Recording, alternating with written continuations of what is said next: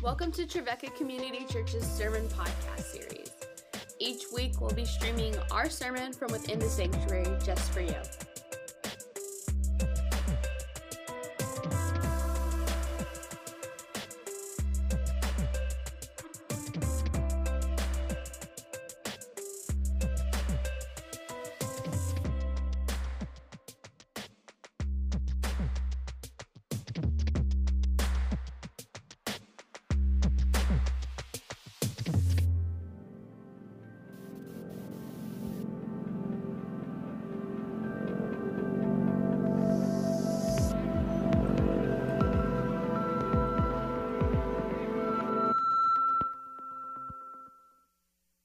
My name is Ray Dunning. I've been a member of what is now the Trevecca Community Church since 1966.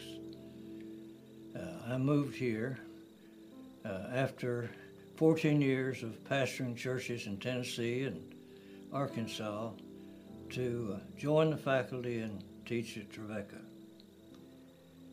At a very early age, uh, I put together a few events that at that time I thought would identify not only who I was then, but who I would become. And uh, jotted them down on a little piece of notebook paper, which became the flyleaf of a small notebook that I used to keep my sermon outlines in, so that I uh, could be constantly reminded of those events that uh, created me as I understood myself to be. Uh, I thought they might be of interest. Of course, I was born uh, in October of 1926. Uh, now, I'll save you doing the math. In a few days, I'll be 96 years old. But uh, the, the events uh, to which I made reference are actually very few and simple. Uh, at the beginning, I thought perhaps these would be something that could be carved on my tombstone. I'm not so excited about that anymore, but they are, I think, definitive, as I said, of who I understood myself to be and to become at that time. Uh, I was born again uh, on November the 30th, 19. 40, 41 and uh, joined the Church of the Nazarene on December the 7th, 1941. Not too long after that, actually on July the 4th, 1943, I responded to what I understood to be a call to preach. That was a pretty significant day historically, both for the world and for me. And four days later, I preached my first sermon under a tent uh, in a revival that uh, our uh, local church was having on July the 8th, 1943. Uh, that was a big mistake. I was too young, I was not prepared. There was no way I should have been trying to preach at that young age. But actually, I don't like to think of myself and who I am in terms of being, but in terms of becoming. Most of my mature life, I have been on a quest. A quest to become who God created me to be. That is, to reflect His image as embodied in Jesus Christ. But like the Apostle Paul, I haven't arrived. I'm not there yet. And also, like St. Paul, uh, I there's one thing I do. I press toward the mark for the prize of the high calling of God in Christ Jesus. And you know, living life with a goal like that and a pursuit like that really makes life uh, exciting and romantic. And it certainly keeps it from being uh, boring. I found it to be that way all along the way. The scripture passage that we have for today is found obviously in the Gospel of John, chapter 6, verses 25 uh, through 42. Fairly lengthy passage. When they found him on the that is Jesus on the other side of the sea, they said to him, Rabbi, when did you come here? Jesus answered them, Very truly, I tell you, you are looking for me not because you saw signs, but because you ate your fill of the loaves. Do not work for the food that perishes, but for the food that endures for eternal life, which the Son of Man will give you. For it is on him that God the Father has set his seal. Then they said to him, What must we do to perform the works of God? Jesus answered them, This is the work of God, that you believe in him whom he has sent. So they said to him, What sign are you going to give us then, so that we may see it and believe you? What work are you performing? Our ancestors ate the manna in the wilderness, as it is written, He gave them bread from heaven to eat. Then Jesus said to them, Very truly, I tell you, it was not Moses who gave you the bread from heaven, but it is my Father who gives you the true bread from heaven. For the bread of God is that which comes down from heaven and gives life to the world. They said to him, Sir, give us this bread always. Jesus said to them, I am the bread of life. Whoever comes to me will never be hungry, and whoever believes in me will never be thirsty. But I said to you that you have seen me, and yet do not believe. Everything that the Father gives me will come to me, and anyone who comes to me I will never drive away, for I have come down from heaven not to do my own will, but the will of him who sent me.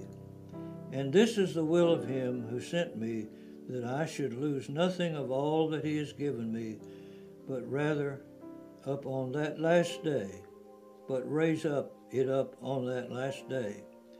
This is indeed the will of my Father, that all who see the Son and believe in him may have eternal life, and I will raise them up on the last day. Then the Jews began to complain about him because he said, I am the bread that came down from heaven.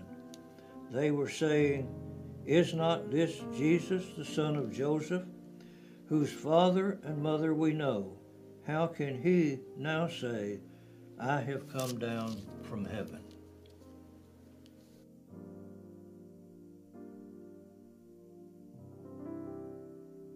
This is the word of the Lord. Amen. Pastor Ray, Dr. Dunning, thank you for telling us a bit more of who you are. A man becoming more and more the image of God as seen in the person of Jesus Christ. Who are you? Because Jesus is dying to tell you who he is today. Today we hear these words, I am the bread of life. I'm guessing that this morning you are here. A part of this worship service, whether you're here in the building or joining us online, I'm guessing that you're here uh, being a part of this worship service for one reason you have a soul, and your soul is hungry. Now, I'm sure there's other reasons. Your spouse dragged you here. Your parents pulled you out of bed. You wanted to see a friend. You were assigned a volunteer spot, and you don't want to be ashamed for not showing up on your day to be at the door. You're curious. You saw the Facebook live stream in your stream and you wondered what it was all about. I'm sure that there's more to it than that. But more than all of the other reasons, there is this thing about the soul. Now, in this series, we are talking about identity formation. And we can't talk about identity formation without talking about the soul, or what some Christians have called the true self, the inner life, or the divine spark. Across the centuries, Christians have used the term soul to describe the undefinable aspect of the human being made in the image of God. Now, I'll admit that soul is a word that for a while I just stopped using. I became really uncomfortable with it because it's too easy to talk about a person having a soul like you have a freckle or a Toyota. And surely when we say soul, we mean something different. And often I think Christians have used this word to divide us up into what we talked about last week fragmented pieces, where there is the body over here and the mind up here, and the soul wisping around somewhere like Casper the friendly ghost, right?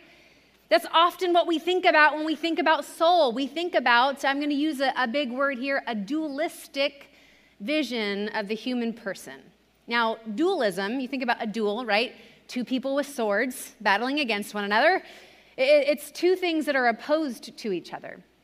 Well, dualism in this case, the way I'm referring to it, is body and soul that are seen as separate compartments of the human person. Talking about the soul has led to a lot of dualism, where the soul is understood as something totally separate and other than the body and every other part of you. And so then often in the Christian world, that leads us to sort of uh, demean the physical world, everything else in this world, and even perhaps people who are literally hungry in their physical bellies. Well, there's some other reasons for not always talking about the soul, for not thinking about the soul. And, and I was reading some Parker Palmer this last week, and, and Parker Palmer helped me to understand a little bit of even my dis-ease with talking about the soul. First, there's the secularist point of view. The secularist would say that a person is completely socially constructed. And so eh, these would be people who believe that there's nothing divine at all, there's no God, no soul, that we are a social construct. We're simply a sum of our parts and our life experiences. So, talking about the soul is unnecessary. All you need are social scientists to help you make sense of the human experience. Then there's moralists who would say that a person is actually made up of their choices in life, right? Uh, that, that they, people are essentially what they do, what they choose. It's a matter of will. And moralists might even find themselves in the camp of Christianity, where they might even say that there is this bigger thing like the will of God that we aspire to. And so we try to make good moral choices that align with what God wants us to do in this world. But paying too much attention, like something like the soul or the true self, would be selfish and therefore a distraction to making good moral choices because that is ultimately what we are. Now, I didn't know at the time during that season of my life that I just sort of stopped talking about the soul. I didn't know it, but I was deeply influenced by secularism and moralism, even as a believing Christian. So I just avoided talking about it altogether. I avoided talking and thinking about attending to the soul. And the more I avoided it, the hungrier my soul became. And being hungry, oh, it just brings out the worst in people. Am I right? I mean, hungry people are the worst. And when I say people, I mean me. I am the worst. I am at my worst when I am hungry. In fact, our very first fight as a married couple was on our, hun- uh, was on our honeymoon when I got really, really hungry we were in a city that I thought maybe we would never be able to be in ever again. And Tim had planned this full day of sightseeing. And so we got up super early in the morning and we hopped on a train. We might have grabbed like a muffin on our way out of the hotel. Didn't have a lot of money anyways to, to you know, eat at fancy places. And so a muffin at the hotel, that's good. But we, we get on the train and, we head out to do all of our sightseeing for the day. And Tim's just got this agenda that is packed we're going to go, yeah, you make the most of life, right? Let's get at it. So there's museums we're going to go to, there's statues that we're going to see, and, and waterworks. I mean, all kinds of stuff that we were going to do. And, and he had sort of set the agenda for that day, and, and we are just headed from thing to thing to thing, and suddenly my stomach starts to preach. And it is telling me, I am so hungry. And so I said to Tim, I was like, hey, okay, well, this has all been great. Good job planning a real full day. When on the agenda do we stop and eat? And, and Tim was like, Well, Shawna, um, okay, but do you really want to spend 30 minutes sitting down eating food? When we could be seeing museums and art and statues and, and us, you know, uh, beautiful things of the world that we might never get to see ever again. Do you really want to spend 30 minutes eating? And I said, No, I'd like to spend 60 minutes. I would like all of the food. I am so hungry. And so we really got in this fight about how we were going to spend our time that day like, we, you can't just go and go and go and not eat. And so finally, I just said, I am not going another step. The first place that we see that serves any kind, I don't care what kind of food, any kind of food, I will buy any food that they are selling, and that is what we are eating. And so the next place that we saw sold gelato. Uh, which is uh, like a really thick, rich, creamy kind of ice cream. And so I walked into the gelato place, not speaking the language of the country, and, and just super hangry. And basically, I just made gestures to let them know I wanted the biggest. I wanted the, the biggest, largest, you know, this kind of universal language, like, give it all to me. And so they grabbed that cone that you can even, like, the tip of the cone actually goes beyond the scope of the picture. And they began to stuff the entire cone with gelato before you get to what you see on top. And, and so and then they, you've got all the stuff on top and the wafers on. I mean, it was enormous. More than one person should ever eat. And then they told me, all right, that will be 20 euro, which at the time was like 25 US dollars and, and kind of our meal budget for the day. as, as a young couple, just like scraping by, trying to do some sightseeing. And, and so I walked out sort of sheepishly that I had just spent our entire day's meal budget on a gelato cone. And immediately go into apologetic, like, hey, sorry, babe. Maybe that was kind of short sighted, just saying I was going to buy the first thing of food that I saw. And of course, I could not even finish that. He helped me with it, but it was just no one should eat that much ice cream. But I was hangry. And hangry people are the worst. You know, I think Jesus understood this. Like, Jesus understood that hungry people, hangry people are the worst. I think that's why the day that a large crowd came and found him, the day we talk about as the feeding of the 5,000, that day, this large crowd, he, they come to this mountainside where Jesus is, and he turns to his disciples and immediately asks them, Where are we going to get enough bread for these people? Did you hear that? He knew that hungry people are the worst. And he doesn't want to put up with them whining like Moses had to do with the Israelites when they were out in the wilderness, saying things like, hey, at least in Egypt we had big old stew pots. I mean, the people that Moses had to deal with in the wilderness, they tried to kill him when they got hungry. Jesus is no dummy. And so this crowd comes out, and his first question to his disciples is not, All right, what's the discipleship strategy? What small group curriculum are we going to use? Are we singing hymns or worship choruses? No. He says, How are we going to feed them? Where will we buy enough food, bread for all of these people? And then, like a prophet walking out of the wilderness, comes this little boy holding Andrew's hand, carrying a basket of bread loaves and fish.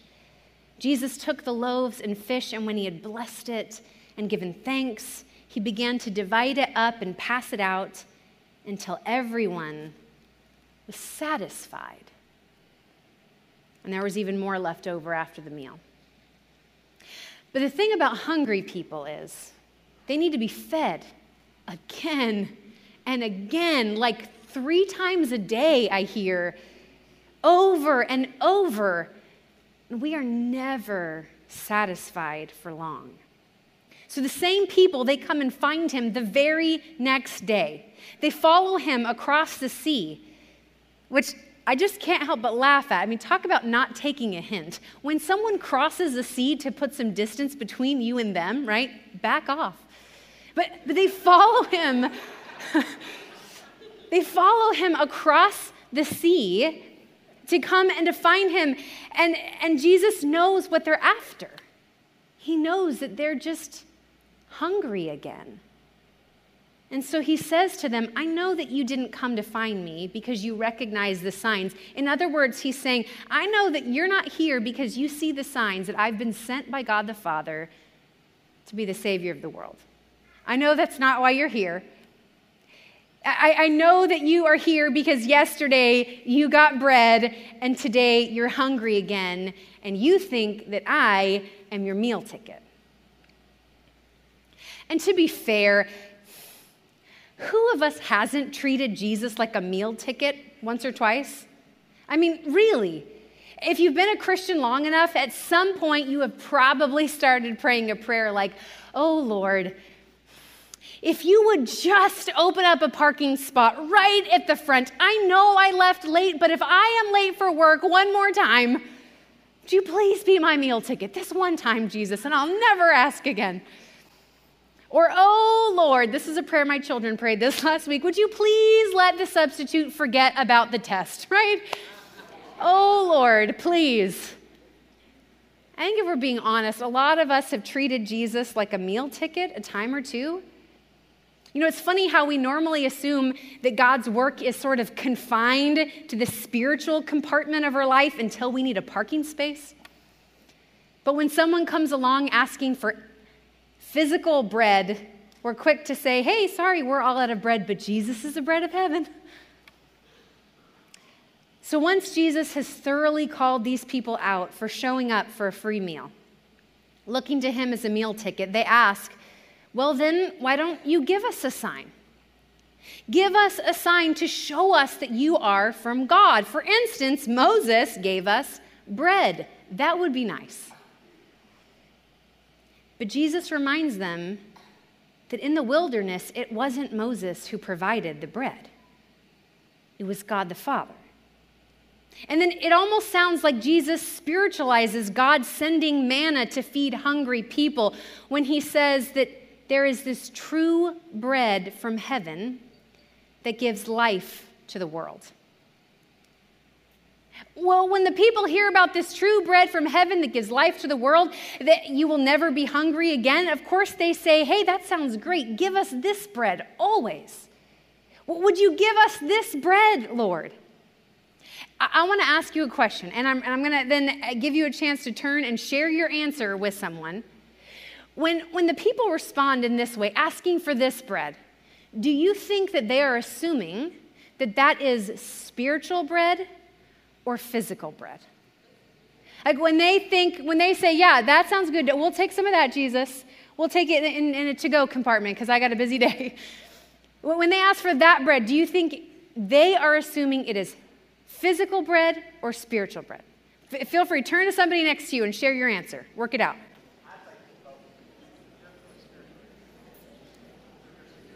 All right. I, am hearing uh, some people, a lot of spiritual, couple physical, some people saying both, right? I've heard some both. Okay. You know, and, and I'll be honest, I'm asking you because I'm not sure. I'm, I'm interested in your input on this. I'm not exactly sure how to divide that up between physical and spiritual because Jesus seems to be pretty clear with them at this point that the magical bread dispenser is not open today, right?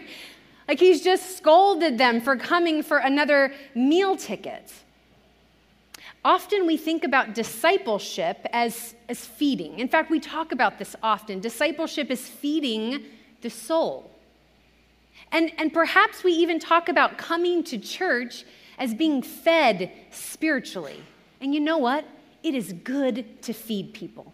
Physically and spiritually, it is good to feed people. And, and, so, feeding people spiritually is a good and right thing to do because hungry people are the worst. You know what I mean? Now, you may have heard the expression feed a man a fish and he'll eat for a day. Teach a man to fish and he'll never go hungry. Have you heard this expression? There's something to that. Although sometimes hungry people just need a fish or they'll starve before they make it to the pond, right? And obviously, Jesus believes in feeding hungry people. He just did it the day before. He, phys- he physically fed hungry people. He's not opposed to that. But what I hear Jesus saying to the crowd that came looking for him to be their meal ticket day after day, meal after meal, Jesus is saying, You know, I could feed you more bread. You saw me do it yesterday. You know that I, I could do that.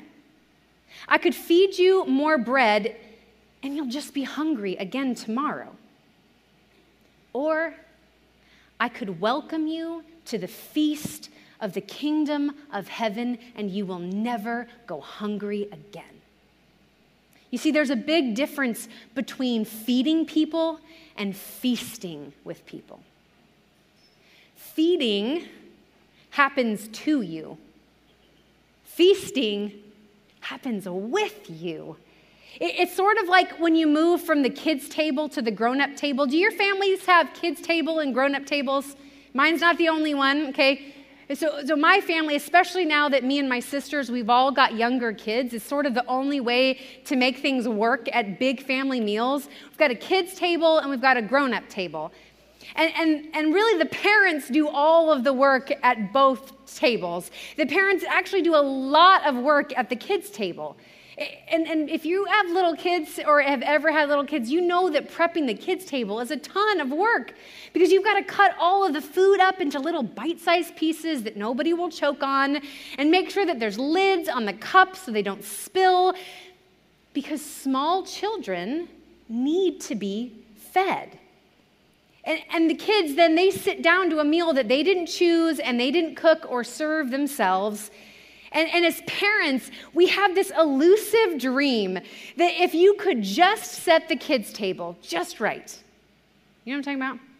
Like if you could do all of the perfect things at the kids' table, get it set just right with the exact foods that they will eat and none of the foods that will be thrown at a sibling, if you can just get all of the right slip guards and plastic pl- placemats and maybe even some like r- rain jackets over their clothes, if you could just get the kids' table set just right, then you will get to enjoy ah, 10 minutes, maybe 12 at the grown up table.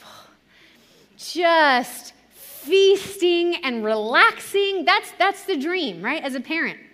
I come to tell you that that dream is a dirty lie.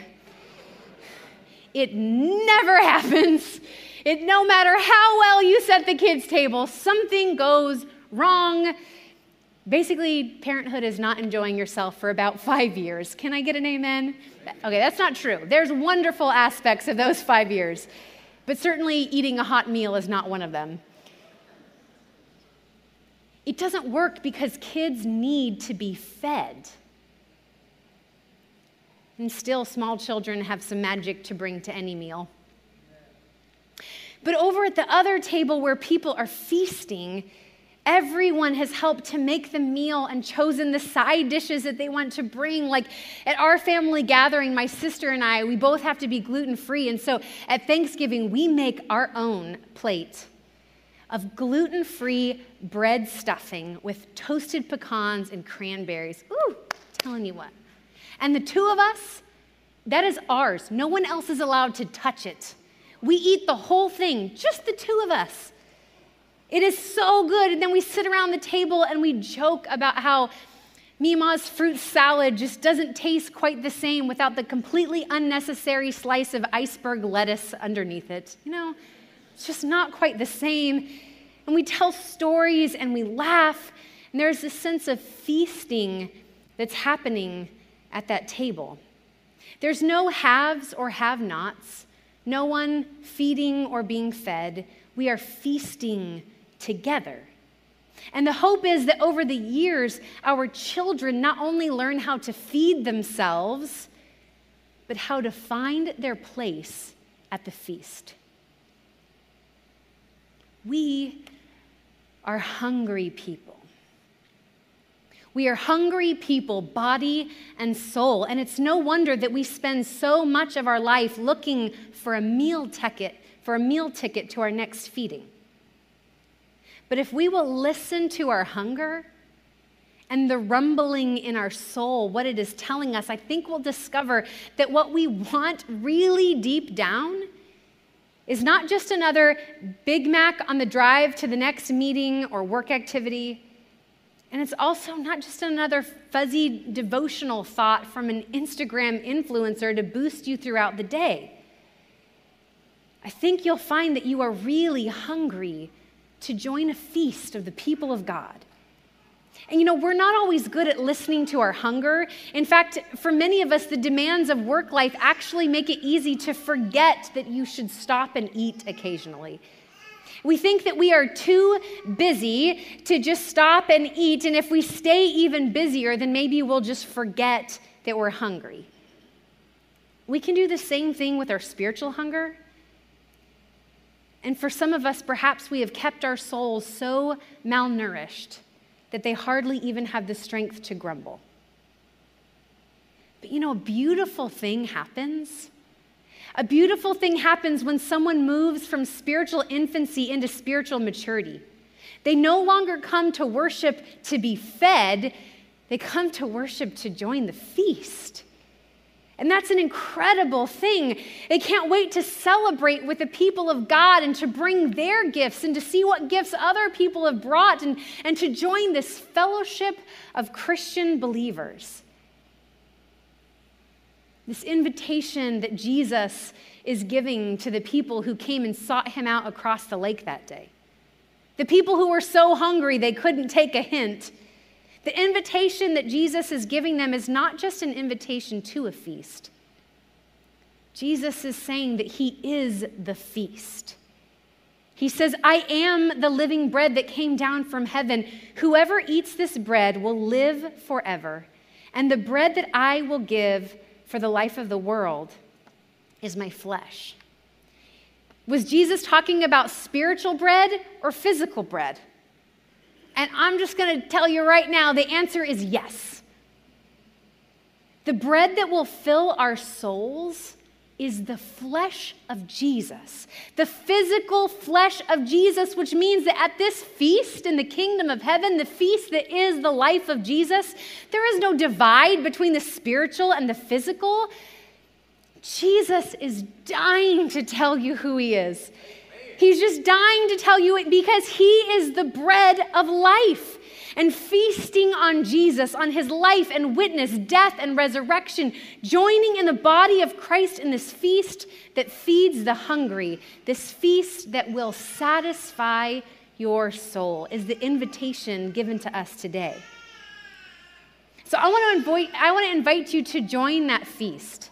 In fact, I have got two different missional practices for us to consider to join the feast that we've been invited to today. And the first is the missional practice that we've identified as making room. And in fact, I've got my friend Pastor John is going to come and talk with us a little bit about one specific way that we can make room with our partners at Room in the Inn. So, Pastor John, would you tell us a little bit about the work that you do at Room in the Inn and how that is a part of this feasting that we've been describing? Yeah, so I have uh, been working at Room in the Inn for 15 years since since we first came to Nashville for Kathy's position as a teacher at Trevecca. And uh, during that time, uh, I have been more and more in love with the, the place and the people and the processes of Room in the Inn. It is a very unique uh, method and, and model for serving people who are, do not have a place to live. Uh, it is in downtown Nashville, just up the road, about two, two miles.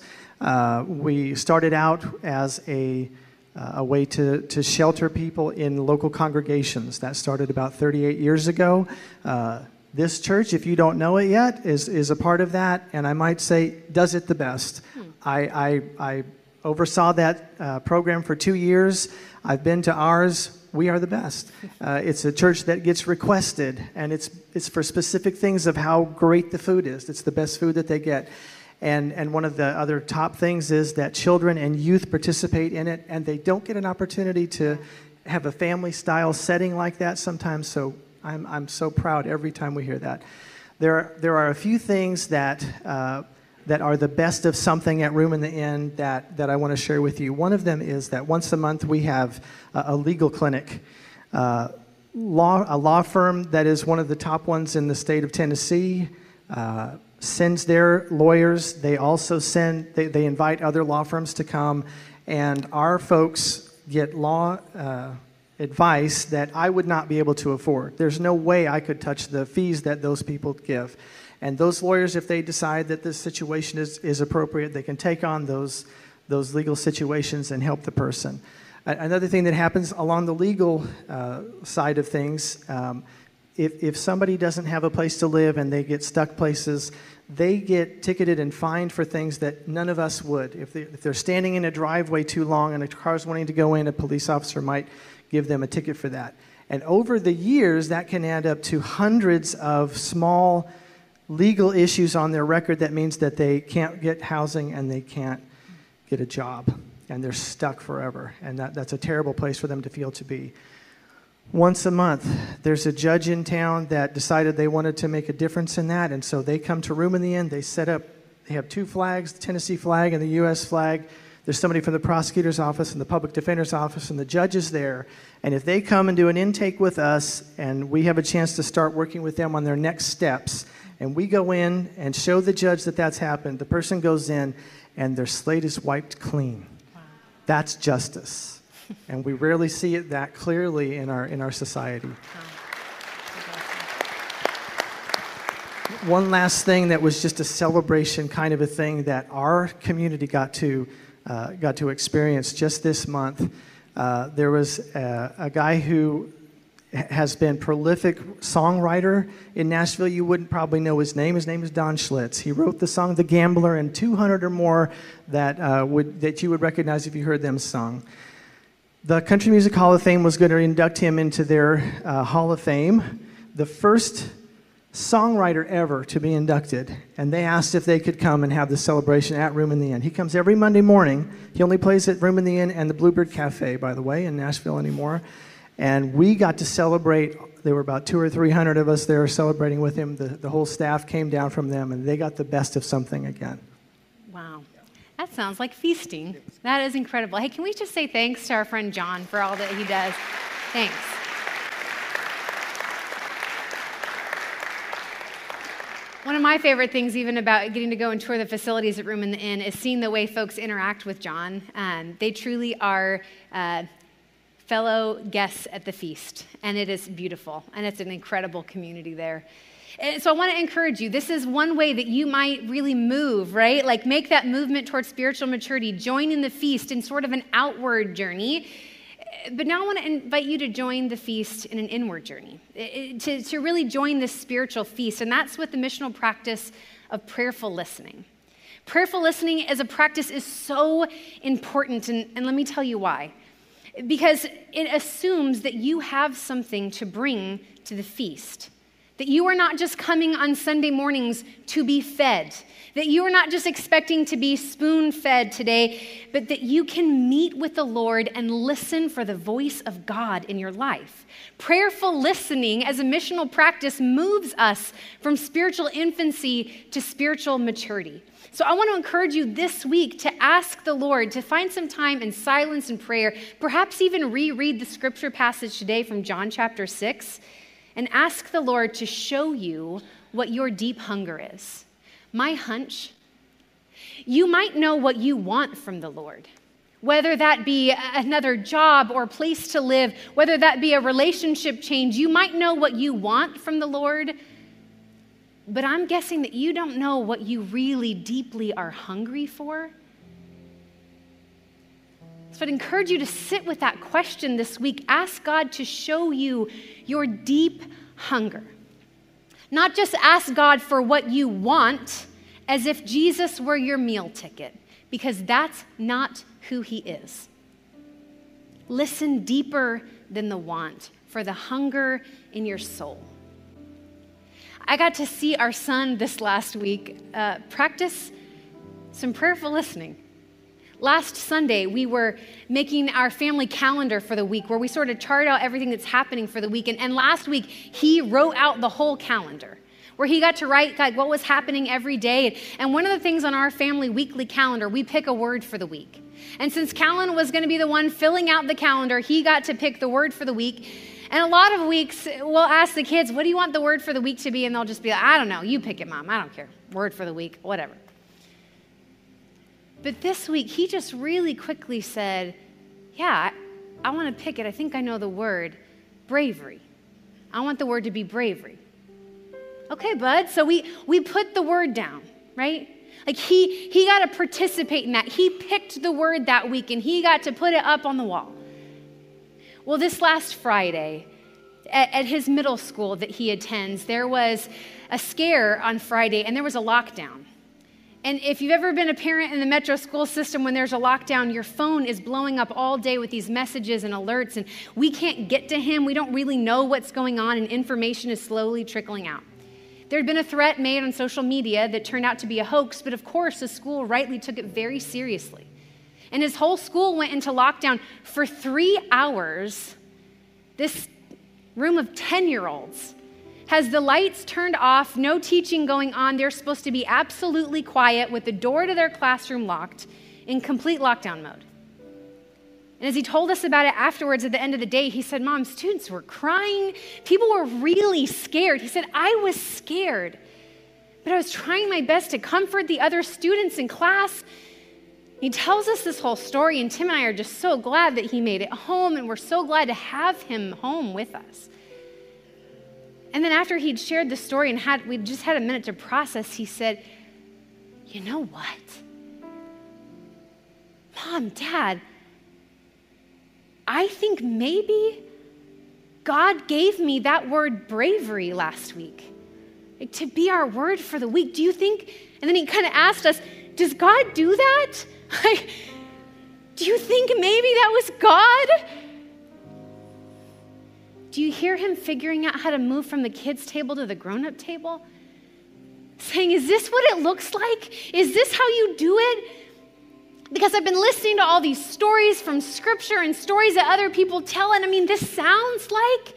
This sounds like maybe the way that God speaks to us and the way that God works in the world, but mom, dad, is this it?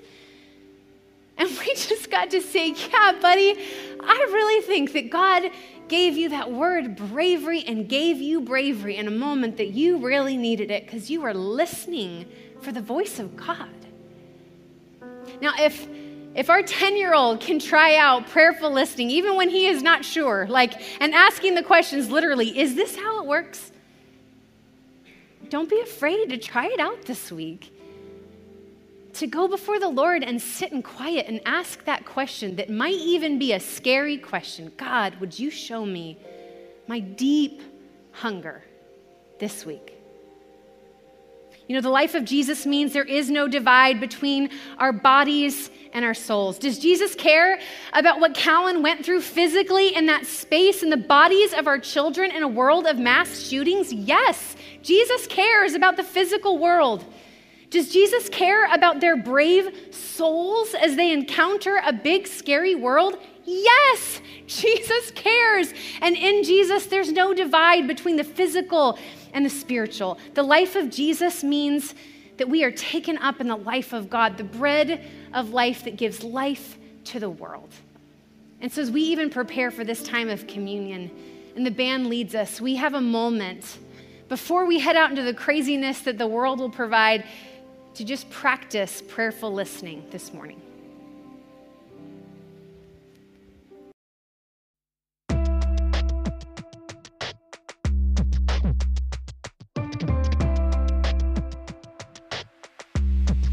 Thanks for tuning in. If you'd like to join us on campus next week, we have discipleship classes beginning at 9 a.m., followed by service at 10:30. That service will be streamed to Facebook Live. We hope to see you there.